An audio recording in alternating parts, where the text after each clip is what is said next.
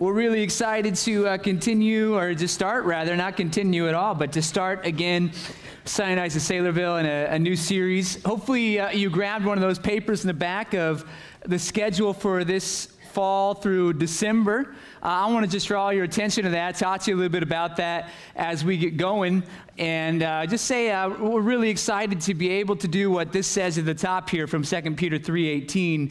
We want to help us in our efforts to be more like Jesus, to grow in grace and grow in knowledge of our Lord and Savior Jesus Christ. So if you're going to grow in knowledge, you better be growing in grace. And if you're growing in grace, you better be growing in knowledge. Both go hand in hand as we grow in Christ and find out more about Him we learn more about who He is, and as we do so, we become more gracious and we grow in Him in sanctification. So, that is our desire on Sunday night sanctification being growth in Christ. That's what we want to do. So, if you look at that first one there, we're starting a three week series tonight called The Pursuit of Happiness.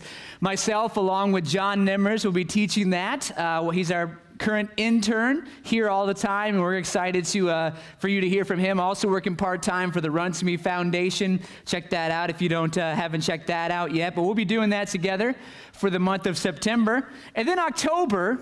We, we've been talking about how we want to make Sunday nights better, how we want to make them more enhanced for you with targeted teaching. You're going to start seeing that in the month of October as uh, we're going to have three different options for you um, to be able to choose from that you'll go through throughout the building here and have an opportunity to hear a specific teaching that interests you the most. Uh, myself, along with Jim Grant, a member here. Is Jim out there? Raise your hand, Jim. You out there? It's good of you to come tonight, Jim. I'm glad you're teaching. All right, Jim, uh, if you see him and you know him, tell him you're excited for his module. Uh, we're going to be teaching, our module is going to be called the ology module, which is, the, we're going to go through all the ologies, that is a study of doctrine in the Bible over a two years' time. And if you go through that with us, you'll be able to know and go through all the systematic theologies that come out of the Bible. Uh, Preston Young, who is in South Africa right now, and also uh, the director, the prop, the uh, managing director of um, where's he directing at? Freedom for You. Thank you, everybody. He is. They're also provided the coffee tonight. Uh, he's going to be doing a workshop that I think is going to be really helpful to many of us, called "When Helping Hurts." So he works a lot with uh, people who are in need, and he's going to be talking about from the Word of God what does it look like to help the poor and the needy around us without hurting the poor and without hurting yourself at the same time. So that's going to be a really helpful and beneficial workshop. And then Sarah Moulton, who is the leader of our women's ministry team, she's going to be going through for women only uh, a study through the book of Ruth. So that's going to be coming up in October, which we're really excited about. October 28th, we're going to have a fall community all church service project. We're working on that, looking forward to that, showing up here, working together to uh, be a light in the community here in Saylorville. And then you'll see if you just go on, I won't talk through all of these, but if you look down, lastly, on December 16th, we moved our Shine Children's Christmas program to end out the year. So that's what's going to be happening on December 16th. And we'll be rolling out a whole bunch of new series and uh, a bunch of new modules for the rest of the springtime. Got some exciting teachers lined up for that. And we'll have more information about that as it goes on. So as we continue in uh, Sunday Nights at Saylorville tonight, let me pray, and then we'll, uh, we'll dive into God's Word together. So let's pray. God, it is our desire to grow in the grace and knowledge of our Lord Jesus Christ. We want to do that well. We want to learn about you so we know correctly how to worship you, how to relate to you, and how you relate to us. We don't want that to just stop in the head, but to put it into our heart and to go out with our hands and our feet and put it into practice, Lord. So may what we learn here on Sunday nights and whatever venue here at the church, that we would take it to heart and live it out in the power of the Holy Spirit together as the body of Christ. So I pray you'd bless us tonight. In Jesus' name we ask. Amen.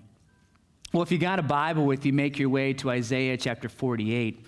Make your way to Isaiah chapter 48. We'll be there in just a couple of moments. But I was in uh, Washington, D.C. this summer and had the opportunity to look at the Declaration of Independence. and I could see ever so slightly, although it was very worn and very uh, hard to read, The Pursuit of Happiness in the National Archives. And as I walked away from there and as I dwelled on that, obviously the pursuit of happiness as part of our foundation of our country is not that everyone will achieve the happiness that they desire or look for, but they are allowed to pursue it. And I asked myself, is it okay or is it right for a Christian to be happy? Is it okay? Is it right for a Christian to be happy?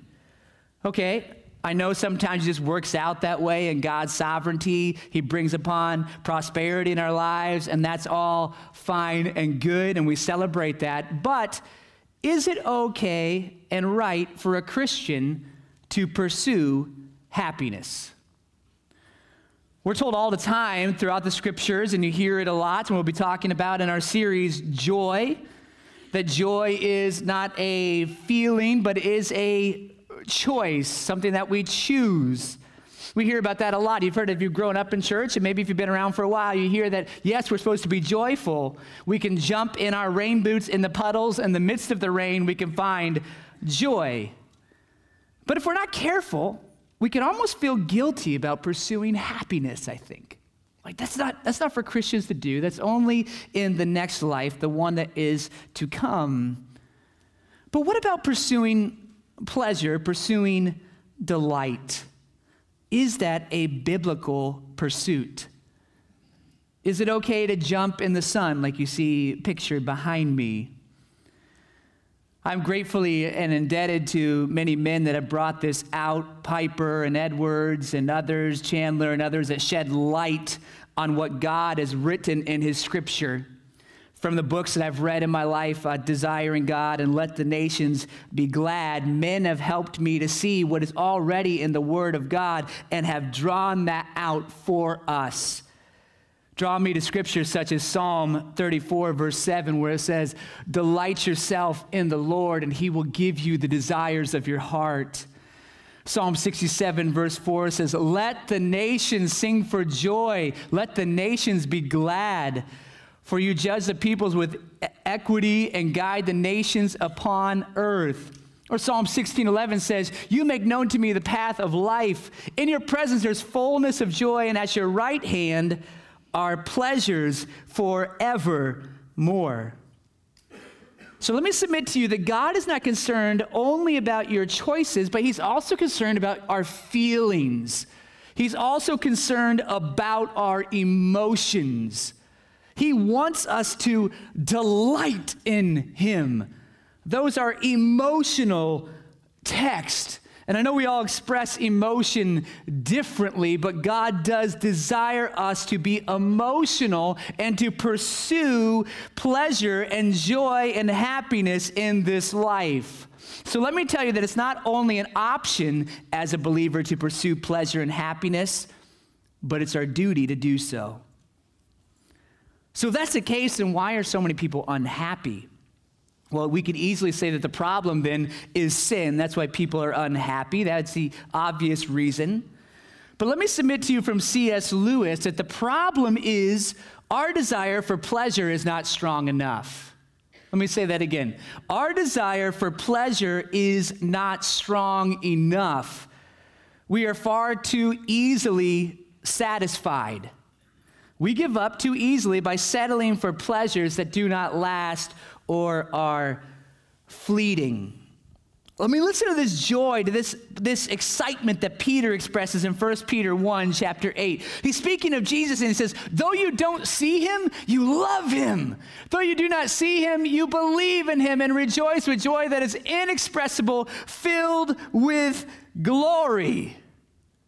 So, if the ultimate delight and happiness comes from the one that we can't see, the one that we believe in, then we need to know what he's all about. What is God all about, and what is he doing in this life? Have you ever worked for an employer that didn't really tell you what he's all about and what he's expecting for you? How fun is that for anybody? Is anybody happy with that? No, it's, it's horrible. I remember working at a golf course and I got like 10 minutes of training and then I was left alone for the rest of the night. And I'm like, please don't let the phone ring. Please don't let the phone ring. Because I didn't know any of the expectations. But God tells us who He is in His Word. And it's important to know what's God doing? What's He all about? And what is He ultimately after in this life? And if we can understand God's ultimate aim and pursue that, that's how we can find true happiness and flourishing in this life. Well, the Westminster Shorter Catechism, that is, if catechism is a little bit of a lost art in our uh, circles. Maybe it's not a lost art, it was a never found art, perhaps. Uh, but if you know what a catechism is, is to help children understand the Word of God. What is God all about? So you start by asking a question and then giving an answer from the Word of God. And the first question that many of you familiar with, you probably heard before in the shorter catechism, is What is the chief end of man? And the answer is to glorify God and enjoy Him forever.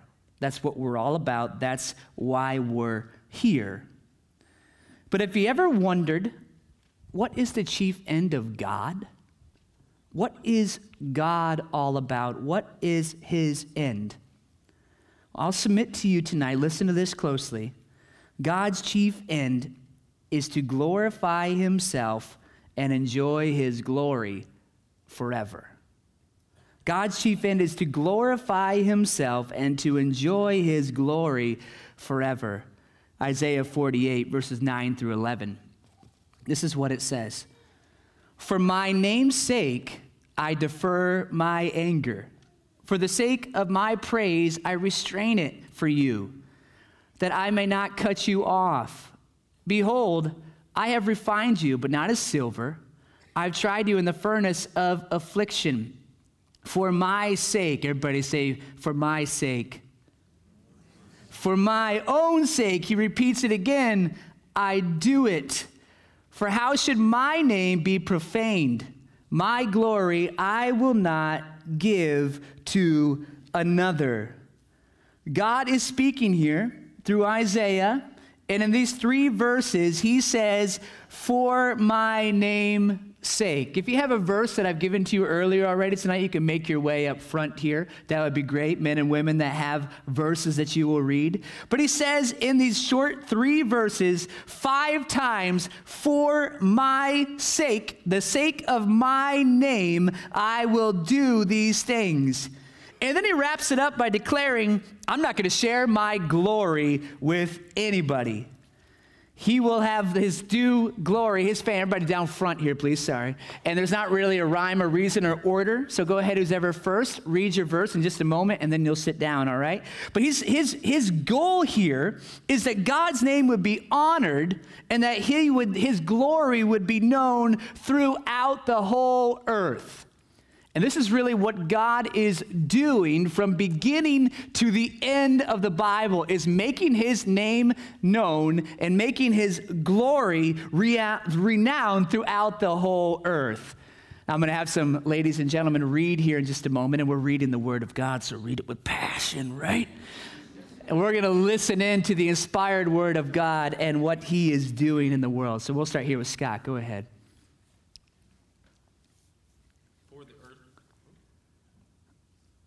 For the earth will be filled with the knowledge of the word of the glory of God as the waters cover the sea. Habakkuk 2:14. For from him and through him and to him are all things. To him be glory forever. Amen. Romans 11:36. When Jesus had spoken these words, he lifted up his eyes to heaven and said, Father, the hour has come. Glorify your Son, that the Son may glorify you. John 17, 1. Amen. I am the Lord, that is my name. My glory I give to no other, nor my praise to carved idols. Isaiah 42, verse 8. For the Lord will not forsake his people for his great name's sake, because it has pleased the Lord to make you a people for himself. 1 Samuel 12 22. He saved them for his name's sake, that he might make known his mighty power. Psalm 106 8. I, I am he who blots out your transgressions for my own sake, and I will not remember your sins. Isaiah 43 5. Whatever you ask in my name, this I will do, that the Father may be glorified in his Son. John 14 13. When he comes on that day to be glorified in his saints and to be marveled at among all who have believed, because our testimony to you was believed. 2 Thessalonians 1:10. There I will meet the people of Israel, and it shall be sanctified by my glory. Exodus 29:43. And the city has no need of the sun or moon to shine on it, for the glory of God gives it light, and its lamp is the la- Lamb. Revelations 21 23. Glory in his holy name. Let the hearts of those who seek the Lord rejoice. 1 Chronicles 16:10. But I acted for the sake of my name, that it should not be profaned in the sight of the nations in whose sight I had brought them out. Ezekiel 20, 14. For I will defend this city to save it for my own sake and for the sake of my servant David. 2 Kings 19:4.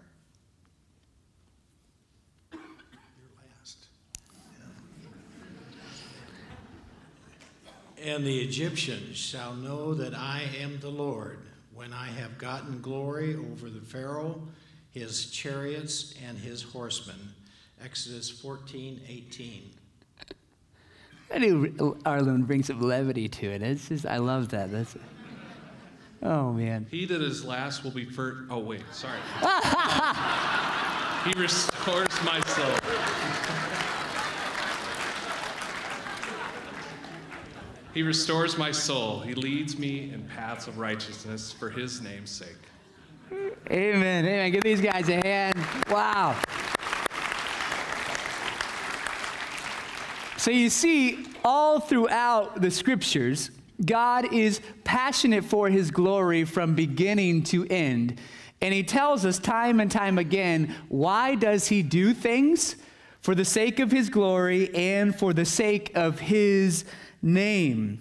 I want to just draw just a couple of those that were read to you. The first one is Psalm 23, verse 3. Let's just recite from verse 1 together. Ready? The Lord is my shepherd, I shall not want. He makes me to lie down in green pastures. He leads me beside the still waters. He restores my soul. He leads me in the paths of righteousness for his name's sake. God, our shepherd, we need nothing else, right? He makes us to lie down in green pastures. He leads us beside still waters. He restores our soul. He leads us in the paths of righteousness. Why? For his name's sake. He does it for himself, for his glory, and we get the benefits of the great shepherd. Habakkuk 2:14 said his plan is to fill the earth with his glory as the waters cover the sea. Now, I was on a, a trip with my wife this last uh, summer. We saved up some money and we were able to go on a, a cruise together. And I had never been out on the ocean where there was water on one side and you walk to the other side of the ship and there was water on that side too. And you know what I found? Water covers the sea. Sea is water, and water is sea. So, what is Habakkuk saying here? He says, at the end of time, God's plan, He's moving in a direction where God's glory, everyone will know it, and it will cover the earth like the waters cover the sea. It'll be so pervasive that it will be everywhere. Revelation 21, verse 23, that was read as well, in talking about the end when God sets up the new Jerusalem. There will be no need for sun or moon to shine on it, for the glory of God gives light to it, and its lamp is the Lamb. It's been pointed out before. You think about how much are we dependent upon the sun for life. If the sun goes away, everything is done. If it's moved away or moved closer, everything is done. But here we're told at the end, there's not going to be any need for the sun. We're not going to have to have it anymore because the glory of God will be the light, the source that we need. Now, to some of us, this may sound selfish, doesn't it? That God is all about himself, he's all about his glory. Perhaps it might even sound egotistical to be all about yourself and all about your glory. John Piper says if you're hearing this for the first time, it might sound like you get like you just got hit with a fruit truck. Right? Would that hurt? Big old truck full of fruit, right? Hit you right in the face. Would that hurt? Yeah, you betcha. And sometimes, if you haven't heard the Bible this way, right? You get a Mack truck right in the face full of fruit, right? And you're on the ground bleeding profusely everywhere. But then at the same time, a piece of fruit rolls out next to your hand. And you reach out and grab it. You take a bite of it. And you realize this is the greatest fruit I've ever had. But it took the impact of the truck for you to realize that, right? And so sometimes there's things about the Bible where we like to have a caricature about what we want God to be, right?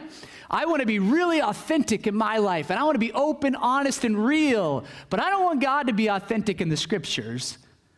I want a caricature of what I want God to look like and what I want him to be. But this is how God says this is what I'm all about for my glory and for my name. And if you can grasp it, if you can understand that, it's like you found the choicest fruit after being hit by that truck, and everything will make sense. Because what we need to understand, Saylorville, is that happiness doesn't start with us and then adding God to it.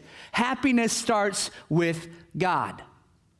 Now, we can often get these things turned around. As one writer says, we like to think of ourselves as being on the varsity team. That's what we've been told our whole lives, right? We got participation awards. Uh, maybe this is the, more the younger generation, right? That you have, uh, whatever you put your mind to, you can do it. And it isn't uh, that's the, the, Bible teaches more of it's not that you got cut from the team and then you came back and you ended up trying really hard and you won the state title with your team and it's a great hero story. That's your life. The Bible presents it more of no, you got cut from the team and you never made it again because you stink. All right, that's the, uh, the what the Bible starts out with about man and who God is. Now, we can subtly miss this in Christian music and in Christian books, oftentimes they start with a, a me centered theology and then maybe add God to it or God enhances you. When really the Bible starts with God and then moves to us in light of who God is. I want to just play a, a, song for you, and I don't want you to take offense to this if it's really impacted your life. I'm not saying that the song is trash. I'm not saying that the band who did it is trash, but I want to just help us be discerning. I want us to think about the things that we listen to and read. Are they putting our, a center first that starts with us that sounds really good? So here's the song. Let's go ahead and wa- read the lyrics as you go. All right, so this song came out. It's a little bit older. You might not have heard it, but it's still played on the radio and things from time to time. Uh, it came out really at the, the edge of, uh, right in the midst of me being a youth pastor, and all the kids were saying, You got to listen to this song. It's awesome. And I listened to it, and I listened to the beginning, and I'm like, yeah, that's exactly right. Some, you know, sometimes people are struggling, sometimes people are, are having a really hard time, but do you notice where it ends up? The emphasis is on me. The emphasis is on I need to believe that I'm worth it, and Jesus, would you help me believe that I'm worth it? Now, that's really close, isn't it? That's really close. Spurgeon says discernment is not only knowing what is right and wrong, but what is right and almost right. It is almost right. It's so almost spot on. But subtly, it's taking away the beauty of who God really is. That your worth and value comes from Him. That He didn't have to save us. That He didn't have to. But because He's worthy, because He's infinitely beautiful, He does so anyway. That's the beauty of the gospel is that we're not worthy to have it. We're not saying, God, help me believe I'm worthy enough, but God, help me see that you are worthy and infinitely valuable and that you still love me anyway. That's when you start with God. Perhaps a better song is How Marvelous when we're feeling down. How wonderful is my Savior's love for me. And that's why, as a church, we want to be really careful that we sing songs that also start with God. So if you come to Paul and say, I want to sing a song, and maybe he doesn't sing it, it's not because he hates you. Although it might, I don't know his heart, you know. but because we really want to, like the scriptures do, start with God. And we want to help you to be able to discern these things. The number one selling book on Amazon right now in the religious section, and some of you are reading it, don't take offense, I'm trying to help you, okay, is Girl Wash Your Face. And it's everybody's talking about it on social media. But again, it starts with you. Here's some of the quotes from the book You're meant to be the hero of the story. You should be the very first of your priorities, and there's some scripture thrown in with it. We need to be discerning that we start and we fill our minds and our lives where the scriptures start with God and then who we are in light of who He is. That's what the scriptures do. Psalm 42, verse 5 says, Why are you so downcast, O my soul? Why are you so down? So there's a real reality that there's times of that we're down and we're struggling. And what does the psalmist say? Hope in God. Doesn't say get together, tell yourself you got this, you're valuable, you can handle it. He says, hope in God. Start with God. So say, God, you've got this. You're valuable. You can handle it. I can't. My worth significance, I have it, and it comes from you. Help me to put all my trust in you. So, how is this that God pursuing his own glory is the most loving thing that he can do for us? I mean, David Platt, I just heard him talking about this last week, and he says, Imagine that you come up to your wife and you say, Honey, I've written a bunch of poems this week, and they're all about me. I don't want you to read them. And let me tell you, you're going to have so much joy as you read these things, right? It's like that sounds very, very selfish. For anyone else, it is, but not for God. Because giving you Himself is the most loving thing that He can do for you. He is giving us Himself, which is best for us, which will, if we are going to be happy, that is what ultimately is going to make Him happy, God Himself. So we are the beneficiaries of God's glory in the Trinity. It's kind of like one of the most loving things that I can do for my kids is to love their mom well. To love their mom really well. And the benefits of that, the kids grow and they grow closer to us and to each other because mom and dad love each other really well. They get the benefits of it. And that's why God is so passionate about pursuing his own glory. He tells us all the time, he always chooses the weak of the world. I mean, look at why he chose Israel, his chosen people in Deuteronomy 7, verse 7.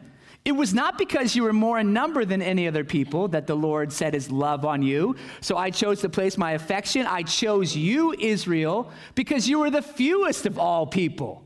Why? So that God gets the glory through it. Heard this from Platt as well. Think about the walls of Jericho. Now, there were a couple of significant ways that they could have destroyed the city of Jericho, right? They could have broken through the walls, they could have climbed over the walls, climbed under them, but instead, God says, You're going to walk around the walls. And then you know how the walls are going to fall? You're going to yell really loud. And then the guys are going to blow the trumpets after that, and the walls are going to come crumbling down. Now, after that happened, did everybody go and then praise the trumpet players? Like, wow, really good blast, man. I think that was really what the foundations broke when that happened, right? No, nobody goes and praises the trumpet players because it's so ridiculous that that's how God did it. Why? So that he gets the glory. God's agenda is his glory and it's for our joy. That's why he uses the weak to shame the strong. The great Southern Baptist preacher A.W. Criswell, he's standing before a congregation of 6,000 people. And he says, I want everybody who has was graduated at the top of your class to go ahead and stand up right now. Now, those of you who have graduated second in your class, maybe third, if you can imagine, then he says, I'd like everybody who was an all state athlete or an all American athlete to go ahead and stand right now. Now, in a congregation of 6,000 people, that would be a good handful of people that are standing, right? Then Criswell turns and he says to all those that are standing, he says, Here's the good news God can use you. But the bad news is, for you anyway, he's more likely going to use someone else who's sitting down. Because God gets the glory. You think about that in Scripture with Gideon, the 12 apostles, David, people that nobody ever thought would be used. I mean, just think about uh, who is teaching in this uh, series and who taught this morning. Our pot smoking pastor, previously pot smoking pastor, right? And then who's speaking next week? His son John, okay? I won't go into all the things that confess his sin to you. We'll let him do that, all right? But nobody looks and goes, wow, those guys can be used greatly by God. Nobody expects that. Why? So that God gets the glory. Now, I'm a little bit of an exception. I actually started as a sophomore in high school on the basketball team. It was the freshman team. I barely graduated from high school, and now here you are all sitting up here listening to me, right? This is the goof up front. Why? Because God gets the glory. He says, This is who I've, I've, I've put there for my glory. And if you don't live for God's glory, you will never be happy, at least not long term. If you don't pursue His glory, God Himself, you will never have long term, sustained happiness. Because it's not what you were made for. You were made to live in the glory of God. There's also some bad news as well. If you don't live for God's glory, not only will you be unhappy, but you'll be eaten by worms. Look at Acts chapter 12, 22 and 23. The people were shouting, The voice of God and not a man. Talking about uh, Herod, who the people heard him give a speech, and they said, That's the voice of God. And immediately an angel fell on the Lord and struck him down because he did not give God the glory, and he's eaten by worms and he breathed his last. So there's some serious repercussions for not living for the glory of God, right? No, that's not necessarily going to happen to you. But if you want to experience real, true happiness in this life. It will not happen apart from pursuing God, making His name and His fame famous in your life. So let me pr- just help you, help us understand this just a little bit more by way of application this week. I want us to consider starting with God every day this week, starting with God. If all the scriptures start with God and then flow out of that, we should order our lives starting with God, being in His Word, soaking up what His Word says. But I want to give us a verse that I want us to memorize together as a church. A verse that I think we should memorize tonight. And if you don't have it memorized, put it above the ceiling, put it on the ceiling above your bed so that you see it when you wake up in the morning. And I want you to say this verse every day this week before your conversations, before you go to work, before you go to school, whatever it is. This is what I want us to all memorize together. It's Psalm 90, verse 14. Satisfy us in the morning with your steadfast love this is a, a prayer from Moses that we may rejoice and be glad all our days. Can we memorize that together? Take a picture of it. Go on the Bible app, make a nice meme of it if you want to, share it around. The guys in the back, I'm sure, can do that on our social media as well. But let's really commit to this together. In Psalm 90, verse 14, to memorize this and start every day this week before our feet hit the ground from the bed, we quote this verse. If you're married, quote it with your spouse.